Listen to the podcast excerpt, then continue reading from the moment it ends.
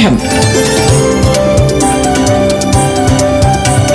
വിദ്യാ കൈരളിക്ക് ഒരു മാതൃകാ പഠനമുറി.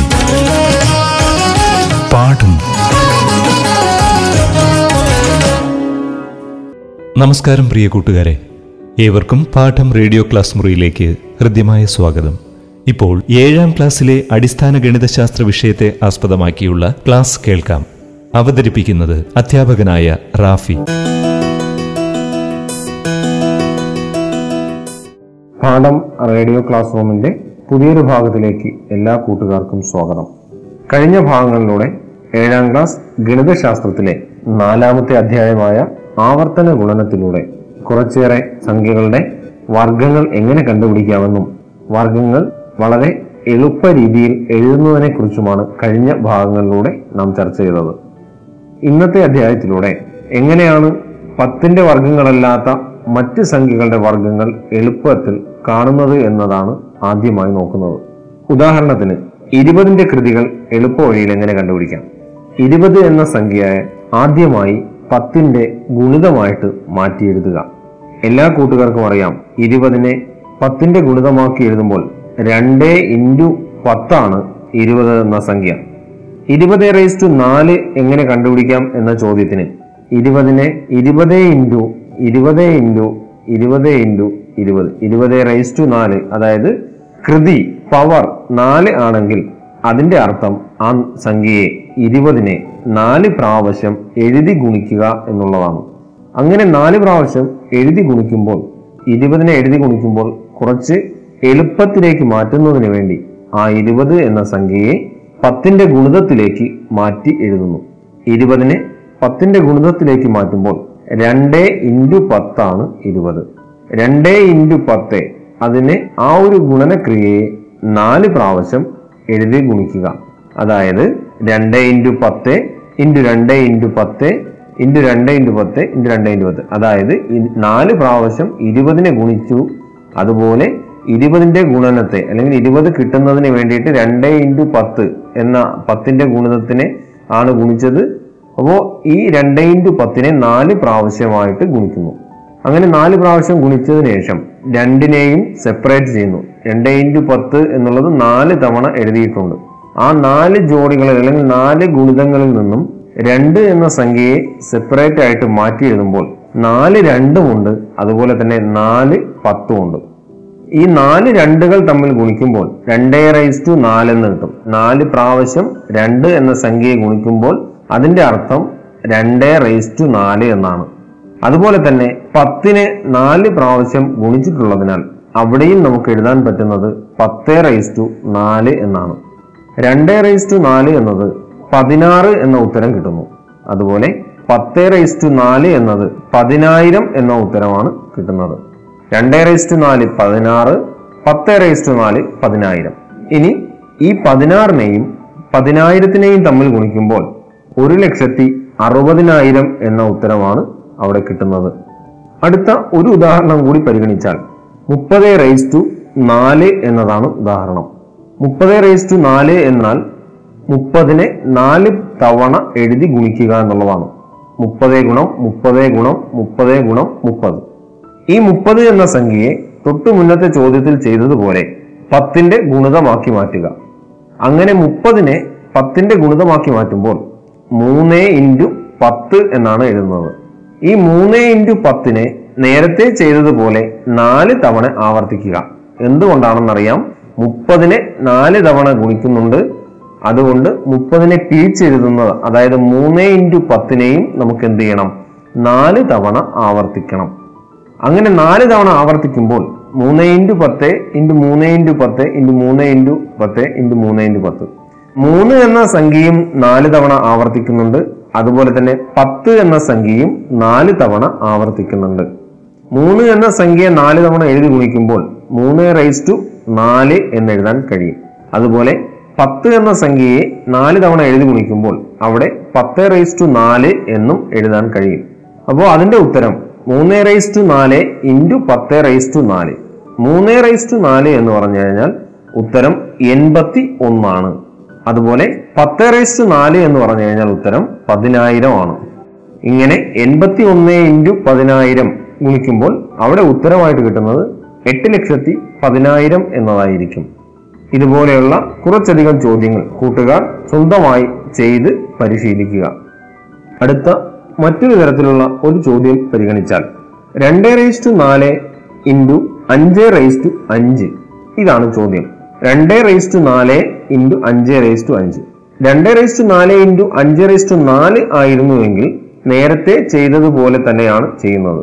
ഇവിടെയും ചെയ്യുന്ന രീതി നേരത്തേതിനു സമാനമാണ്. ചെറിയ ഒരു വ്യത്യാസം അവസാന ഭാഗങ്ങളിൽ ഉണ്ടാകുമെന്ന് മാത്രം. അതായത് രണ്ട് റേസ് ടു നാലിനെ എഴുതുമ്പോൾ രണ്ട് ഇന്റു രണ്ട് ഇന്റു രണ്ട് ഇന്റു രണ്ട്. അഞ്ച് റേസ് ടു അഞ്ചിനെ എഴുതുമ്പോൾ അഞ്ചിനെ അഞ്ച് പ്രാവശ്യം എഴുതണം. അഞ്ച് ഇന്റു അഞ്ച് ഇന്റു അഞ്ച് ഇന്റു അഞ്ച് ഇന്റു അഞ്ച്. അങ്ങനെ ആദ്യത്തെ രണ്ട് എന്ന സംഖ്യ നാല് തവണ ഗുണിച്ചിട്ടുണ്ട്. അഞ്ച് എന്ന സംഖ്യയെ അഞ്ച് തവണ എഴുതി ഗുണിച്ചിരിക്കുന്നു. ഇതിനെ നേരത്തെ ചെയ്തതുപോലെ രണ്ടും അഞ്ചും കൂടി അതായത് ആദ്യത്തെ സംഖ്യയായ രണ്ട് രണ്ടാമത്തെ സംഖ്യയായ അഞ്ച് അതിൽ നിന്ന് ഓരോ ജോഡികളായിട്ട് ഗുണനത്തിലേക്ക് മാറ്റിയാൽ രണ്ട് ഇന്റു അഞ്ച് രണ്ട് ഇന്റു അഞ്ച് ഇന്റു രണ്ട് ഇന്റു അഞ്ച് ഇന്റു രണ്ട് ഇന്റു അഞ്ച് അങ്ങനെ നാല് ജോഡികൾ കിട്ടുന്നു. ഇനി ജോഡി അല്ലാത്ത ഒരു അഞ്ച് എന്ന സംഖ്യ കൂടി അവിടെ ഉണ്ടാകും. ആ ജോഡിയായിട്ടുള്ള സംഖ്യകൾ രണ്ട് ഇന്റു അഞ്ച് ഉത്തരം പത്താണ്. അങ്ങനെ നാല് തവണയും ഉത്തരം കിട്ടുന്നത് പത്ത് എന്ന സംഖ്യ ആയിരിക്കും. പത്ത് എന്ന സംഖ്യയെ നാല് തവണ ഗുണിക്കുന്നു. അവസാനം ജോഡിയല്ലാത്ത അഞ്ച് എന്ന സംഖ്യയെ കൂടി ഒറ്റയ്ക്ക് ഗുണിക്കുക. അപ്പോഴേക്കും പത്ത് എന്ന സംഖ്യയെ നാല് തവണ ഗുണിക്കുമ്പോൾ അത് പത്തേ റൈസ് ടു നാല് എന്നായിട്ട് മാറും. ഇന്റു അഞ്ച്. പത്തേ റേസ് ടു നാല് എന്ന് പറഞ്ഞു കഴിഞ്ഞാൽ ഉത്തരം പതിനായിരമാണ്. ഈ പതിനായിരത്തിനെ അഞ്ച് കൊണ്ട് ഗുണിക്കുമ്പോൾ കിട്ടുന്ന അൻപതിനായിരം ആയിരിക്കും ഇവിടത്തെ ഉത്തരം എന്ന് പറയുന്നത്.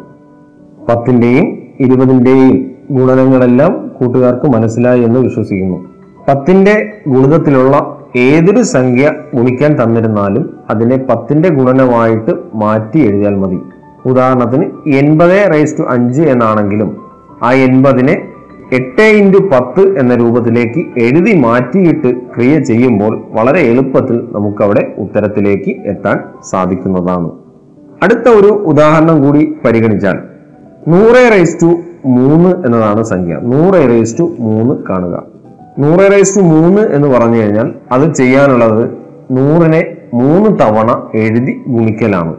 അങ്ങനെ നൂറിനെ മൂന്ന് തവണ എഴുതി ഗുണിക്കുമ്പോൾ നമുക്ക് ഉത്തരത്തിലേക്ക് വരാം. ആ നൂറിനെ തന്നെ വീണ്ടും ഒന്നുകൂടി ചെറിയ രൂപത്തിലേക്ക് നമുക്ക് ചെയ്യാൻ എളുപ്പമുള്ള രൂപത്തിലേക്ക് മാറ്റി എഴുതിയാൽ നൂറ് എന്ന സംഖ്യയെ പത്തേ ഗുണം പത്ത് എന്നെഴുതാം. നേരത്തെ ചെയ്തതുപോലെ തന്നെയാണ്.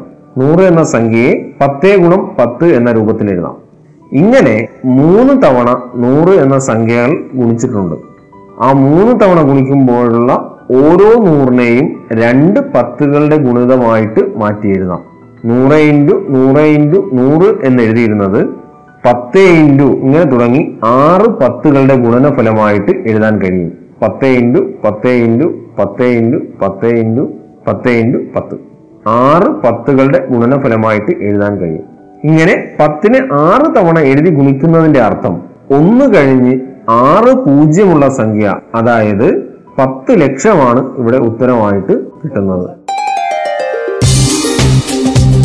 പാഠം.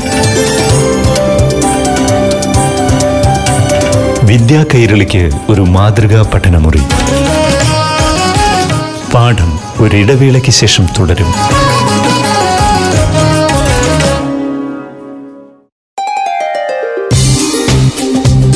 പാഠം.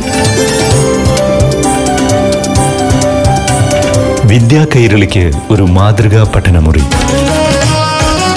പാഠം തുടരുന്നു. പാഠഭാഗത്തിലെ മറ്റൊരു ഉദാഹരണം ശ്രദ്ധിച്ചാൽ ചോദ്യം ഇങ്ങനെയാണ്. നൂറ് ആയിരം പതിനായിരം ലക്ഷം പത്ത് ലക്ഷം കോടി. ഇവയെല്ലാം പത്തിന്റെ കൃതികളായി എഴുതുക. നൂറ് മുതൽ തുടങ്ങി കോടി വരെയുള്ള സംഖ്യകൾ. ഈ സംഖ്യകളെല്ലാം പത്തിന്റെ കൃതികളാക്കി മാറ്റി എഴുതുക. ഇതാണ് ചോദ്യം. ഇവിടെ ശ്രദ്ധിക്കേണ്ട കാര്യം ഏറ്റവും എളുപ്പമുള്ള വഴി ഈ മേൽ പറയപ്പെട്ട സംഖ്യകൾ അതായത് നൂറ് ആയിരം പതിനായിരം ഈ സംഖ്യകൾ നമ്മൾ താഴെ താഴെയായിട്ട് എഴുതുക. നൂറ് എന്ന സംഖ്യ എഴുതുമ്പോൾ തന്നെ അറിയാം ആ സംഖ്യയിൽ രണ്ട് പൂജ്യമാണുള്ളത്. അല്ലെങ്കിൽ ഒന്ന് എന്ന സംഖ്യ കഴിഞ്ഞിട്ട് രണ്ട് തവണ പൂജ്യം എഴുതുമ്പോഴാണ് നൂറ് എന്ന് വായിക്കുന്നത്. അതിന്റെ അർത്ഥം പത്തിന്റെ പവറായിട്ട് എഴുതുമ്പോൾ കൃതിയായിട്ട് എഴുതുമ്പോൾ പത്ത് റേസ് ടു രണ്ട്. അവിടെ എത്ര പൂജ്യമാണ് വന്നിട്ടുള്ളത്? ആ പൂജ്യത്തിന്റെ എണ്ണമാണ് കൃതിയിൽ ഉൾപ്പെടുത്തിയിട്ടുള്ളത് വർഗത്തിൽ വന്നിട്ടുള്ളത്. നൂറിലെ പത്ത് റേസ് ടു രണ്ട് എന്ന് എഴുതാൻ കഴിയും. അതുപോലെ അടുത്ത പരിഗണിക്കേണ്ടുന്നത് ആയിരമാണ്. ആയിരം എഴുതുമ്പോൾ അറിയാം ഒന്നും മൂന്ന് പൂജ്യവും ചേർന്ന സംഖ്യയാണ് ആയിരം. ഈ ആയിരത്തിനെ മൂന്ന് പൂജ്യം ഉള്ളത് കൊണ്ട് നമുക്ക് പത്ത് റേസ് ടു മൂന്ന് എന്ന് എഴുതാൻ സാധിക്കും. അടുത്തതായി പതിനായിരം എന്ന സംഖ്യ എഴുതുക. ഈ പതിനായിരം എന്ന സംഖ്യ എഴുതുമ്പോൾ തന്നെ അറിയാം അതിലും ഒന്ന് കഴിഞ്ഞ് നാല് പൂജ്യങ്ങളാണുള്ളത്. ഒന്ന് കഴിഞ്ഞ് നാല് പൂജ്യങ്ങൾ വന്നിട്ടുള്ളത് കൊണ്ട് പവർ എഴുതുമ്പോൾ അല്ലെങ്കിൽ കൃതി എഴുതുമ്പോൾ അവിടെ പത്ത് റേസ് ടു നാല് ആ പൂജ്യങ്ങളുടെ എണ്ണമായിരിക്കും അവിടെ വർഗത്തിൽ വന്നിട്ടുള്ളത്. ഇതുപോലെ തന്നെയാണ് ഒരു ലക്ഷം എഴുതുന്നതും പത്ത് ലക്ഷം എഴുതുന്നതും ഒരു കോടി എഴുതുന്നതും ഒക്കെ. സംഖ്യകൾ എഴുതുക. ആ സംഖ്യകൾ എഴുതുമ്പോൾ തന്നെ സംഖ്യകളിൽ എത്ര പൂജ്യങ്ങൾ വന്നിട്ടുണ്ട് എന്ന് കൃത്യമായി മനസ്സിലാക്കാൻ സാധിക്കും. ആ പൂജ്യങ്ങളുടെ എണ്ണം അനുസരിച്ചിട്ടാണ് അല്ലെങ്കിൽ ആ വർഗം അങ്ങനെയാണ് എഴുതുന്നത്. ഇത്തരത്തിൽ ആയിരം പതിനായിരം ലക്ഷം കോടി ഇതൊക്കെ പത്തിന്റെ വർഗത്തിലേക്ക് എഴുതിയത് എല്ലാ കൂട്ടുകാർക്കും മനസ്സിലായിട്ടുണ്ടാകുമെന്ന് വിശ്വസിക്കുന്നു. അടുത്തതായി ഒരു ഉദാഹരണം കൂടി പരിശോധിച്ചാൽ അൻപത് റേസ് ടു അഞ്ച് പാഠഭാഗത്തിലെ ഒരു ചോദ്യമാണ്. അൻപത് റേസ് ടു അഞ്ച് അതായത് അൻപതിനെ അഞ്ച് തവണ എഴുതി ഗുണിക്കുക. അൻപതിനെ അഞ്ച് തവണ എഴുതി ഗുണിക്കുമ്പോൾ അൻപത് ഇന്റു അൻപത് ഇന്റു അൻപത് ഇന്റു അൻപത് ഇന്റു അൻപത് അഞ്ച് തവണ എഴുതുന്നു. ഇനി ഓരോ അൻപതിനെയും പത്തിന്റെ ഗുണിതമാക്കി മാറ്റുന്നു. അൻപത് എന്നത് അഞ്ച് ഇന്റു പത്താണ് അൻപത്. അങ്ങനെ ഓരോ അൻപതിനെയും പത്തിന്റെ ഗുണിതമാക്കി മാറ്റുമ്പോൾ അഞ്ച് ഇന്റു പത്ത് ഇന്റു അഞ്ച് ഇന്റു പത്ത് ഇതുപോലെ അഞ്ച് തവണ ആവർത്തിക്കുന്നു. പത്തിന്റെ ഗുണിതമാക്കി അൻപതിനെ മാറ്റുന്നത് അഞ്ച് തവണ ആവർത്തിക്കുന്നു. ഇങ്ങനെ അഞ്ച് തവണ ആവർത്തിക്കുന്നത് കൊണ്ട് അതിൽ നിന്നും ഓരോ അഞ്ചിനെയും പത്തിനെയും എത്ര തവണയാണ് ഇവിടെ ആവർത്തിക്കുന്നത് എന്ന രൂപത്തിൽ പരിഗണിക്കുന്നു. അഞ്ചിനെ അഞ്ച് തവണ ആവർത്തിക്കുന്നു. അപ്പോൾ അഞ്ച് റേസ് ടു അഞ്ച്. അതുപോലെ പത്തിനെയും അഞ്ച് തവണ ആവർത്തിക്കുന്നുണ്ട്. അപ്പോൾ അഞ്ച് റേസ് ടു അഞ്ച് ഇന്റു പത്ത് റേസ് ടു അഞ്ച്. അഞ്ച് റേസ് ടു അഞ്ച് എന്നുള്ളത് നൂറ്റി ഇരുപത്തി അഞ്ച് എന്ന് കിട്ടുന്നു. പത്ത് റേസ് ടു അഞ്ച് എന്നുള്ളത് ഒരു ലക്ഷം ആയിരിക്കും. ഇനി നൂറ്റി ഇരുപത്തി അഞ്ച് ഇന്റു ഒരു ലക്ഷം എന്നുള്ളത് ഒരു കോടി ഇരുപത്തി അഞ്ച് ലക്ഷം എന്ന ഉത്തരമാണ് അവിടെ കിട്ടുന്നത്. അടുത്തതായി സ്ഥാനവിലകളെ സംബന്ധിച്ചിട്ടുള്ള ചോദ്യമാണ്. എല്ലാ കൂട്ടുകാർക്കും അവിടെ സ്ഥാനവിലകൾ എങ്ങനെയാണ് എഴുതുന്നത് എന്ന് അറിയാം. ചെറിയ ക്ലാസ്സുകളിലൂടെ നാം പഠിച്ചതാണ്. ഒറ്റയുടെ സ്ഥാനം പത്തിന്റെ സ്ഥാനം നൂറിന്റെ സ്ഥാനം ആയിരത്തിന്റെ സ്ഥാനം ഇങ്ങനെ തുടർന്നുള്ള എത്ര വലിയ സംഖ്യകളായിരുന്നാലും ആ സംഖ്യകളെ സ്ഥാനവിലകൾ അനുസരിച്ച് പറയുന്നതിന് കൃത്യമായി നമുക്കറിയാം. ഒരു ഉദാഹരണം പറഞ്ഞാൽ മൂവായിരത്തി അറുന്നൂറ്റി എഴുപത്തി അഞ്ച് എന്ന സംഖ്യ. ഈ നാലക്ക സംഖ്യയുടെ സ്ഥാനവില പറയുമ്പോൾ ഒറ്റയുടെ സ്ഥാനത്തുള്ള സംഖ്യ അല്ലെങ്കിൽ ഒന്നിന്റെ സ്ഥാനത്തുള്ള സംഖ്യ അഞ്ചാണ്. അഞ്ച് ഒന്നുകൾ. അതുപോലെ പത്തിന്റെ സ്ഥാനത്തുള്ള സംഖ്യ ഏഴാണ്. ഇവിടെ നമ്മൾ ഏഴ് പത്തുകൾ എന്ന് പറയും. അതുപോലെ നൂറിന്റെ സ്ഥാനത്തുള്ള സംഖ്യ ആറാണ്. ആറ് നൂറുകൾ എന്ന് പറയും. ഇനി അവസാനത്തെ സംഖ്യ ആയിരത്തിന്റെ സ്ഥാനത്തുള്ള സംഖ്യ അത് മൂന്നാണ്. അങ്ങനെ മൂന്ന് ആയിരങ്ങൾ എന്ന് പറയും. ഈ സംഖ്യയെ എഴുതുമ്പോൾ നമ്മൾ എഴുതുന്നത് മൂന്ന് ഇന്റു ആയിരം പ്ലസ് ആറ് ഇന്റു നൂറ് പ്ലസ് ഏഴ് ഇന്റു പത്ത് പ്ലസ് അഞ്ച് ഇന്റു ഒന്ന്. ആ സ്ഥാനവിലകളെ സംഖ്യയുമായിട്ട് ഗുണിച്ചിട്ടാണ് ഈ സംഖ്യ എഴുതുന്നത്. അല്ലെങ്കിൽ മൂവായിരത്തി അറുന്നൂറ്റി എഴുപത്തി അഞ്ച് എന്ന സംഖ്യയെ പിരിച്ചെഴുതുമ്പോൾ ഏതൊരു വലിയ സംഖ്യയെയും പിരിച്ചെഴുതുക എന്ന് പറഞ്ഞു കഴിഞ്ഞാൽ ആ സംഖ്യയുടെ സ്ഥാനവിലകൾക്കനുസരിച്ചിട്ടാണ് പിരിച്ചെഴുതുന്നത്. ഇവിടെ മൂവായിരത്തി അറുന്നൂറ്റി എഴുപത്തി അഞ്ചിനെ പിരിച്ചെഴുതുമ്പോൾ മൂന്ന് ഇന്റു ആയിരം പ്ലസ് ആറ് ഇന്റു നൂറ് പ്ലസ് ഏഴ് ഇന്റു പത്ത് പ്ലസ് അഞ്ച് ഇന്റു ഒന്ന് എന്ന രൂപത്തിലാണ് പിരിച്ചെഴുതുന്നത്. ഇനി നാം പഠിച്ചതനുസരിച്ച് തൊട്ടു മുന്നേ പറഞ്ഞതനുസരിച്ച് ആയിരത്തിനെയും നൂറിനെയും നമുക്ക് പത്തിന്റെ വർഗങ്ങളാക്കി മാറ്റി എഴുതുവാൻ സാധിക്കും. ഈ ചോദ്യത്തിൽ അങ്ങനെയുള്ള ആയിരത്തിനെയും നൂറിനെയും ഒക്കെ പത്തിന്റെ വർഗങ്ങളാക്കി മാറ്റി എഴുതിയാൽ മൂന്ന് ഇന്റു ആയിരം എന്നുള്ളതിനെ മൂന്ന് ഇന്റു പത്ത് റേസ് ടു മൂന്ന് എന്നും ആറ് ഇന്റു നൂറ് എന്നുള്ളതിനെ ആറ് ഇന്റു പത്ത് റേസ് ടു രണ്ട് എന്നും ഏഴ് ഇന്റു പത്തിന് ഏഴ് ഇന്റു പത്ത് എന്ന് തന്നെ എഴുതിയാൽ മതി. ഏഴ് ഇന്റു പത്ത് റേസ് ടു ഒന്ന് എന്ന് എഴുതിയാലും വേറെ വ്യത്യാസങ്ങളില്ലാത്തത് കൊണ്ട് ഏഴ് ഇന്റു പത്ത് എന്ന് എഴുതിയാൽ മതിയാകും. അതുപോലെ അവസാനത്തെ സംഖ്യ അഞ്ച് ഇന്റു ഒന്ന് എന്ന് പറഞ്ഞത് അഞ്ച് എന്ന് മാത്രമായിട്ട് എഴുതിയിരുന്നാലും മതിയാകും.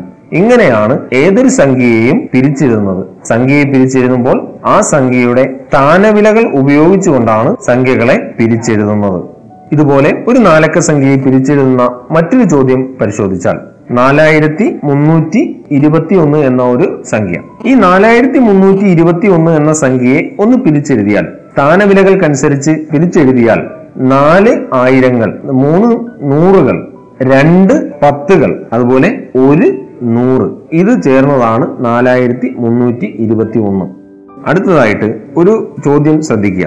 പൂജ്യം വന്നു കഴിഞ്ഞാൽ എങ്ങനെ സ്ഥാനവിലകൾ എഴുതും എന്നത് മനസ്സിലാക്കുന്നതിന് വേണ്ടിയിട്ടുള്ള ഒരു ചോദ്യമാണ്. അറുപതിനായിരത്തി അഞ്ഞൂറ്റി നാല് എന്നതാണ് സംഖ്യ. ആറ് പൂജ്യം അഞ്ച് പൂജ്യം നാല്. അറുപതിനായിരത്തി അഞ്ഞൂറ്റി നാല് എന്ന സംഖ്യ.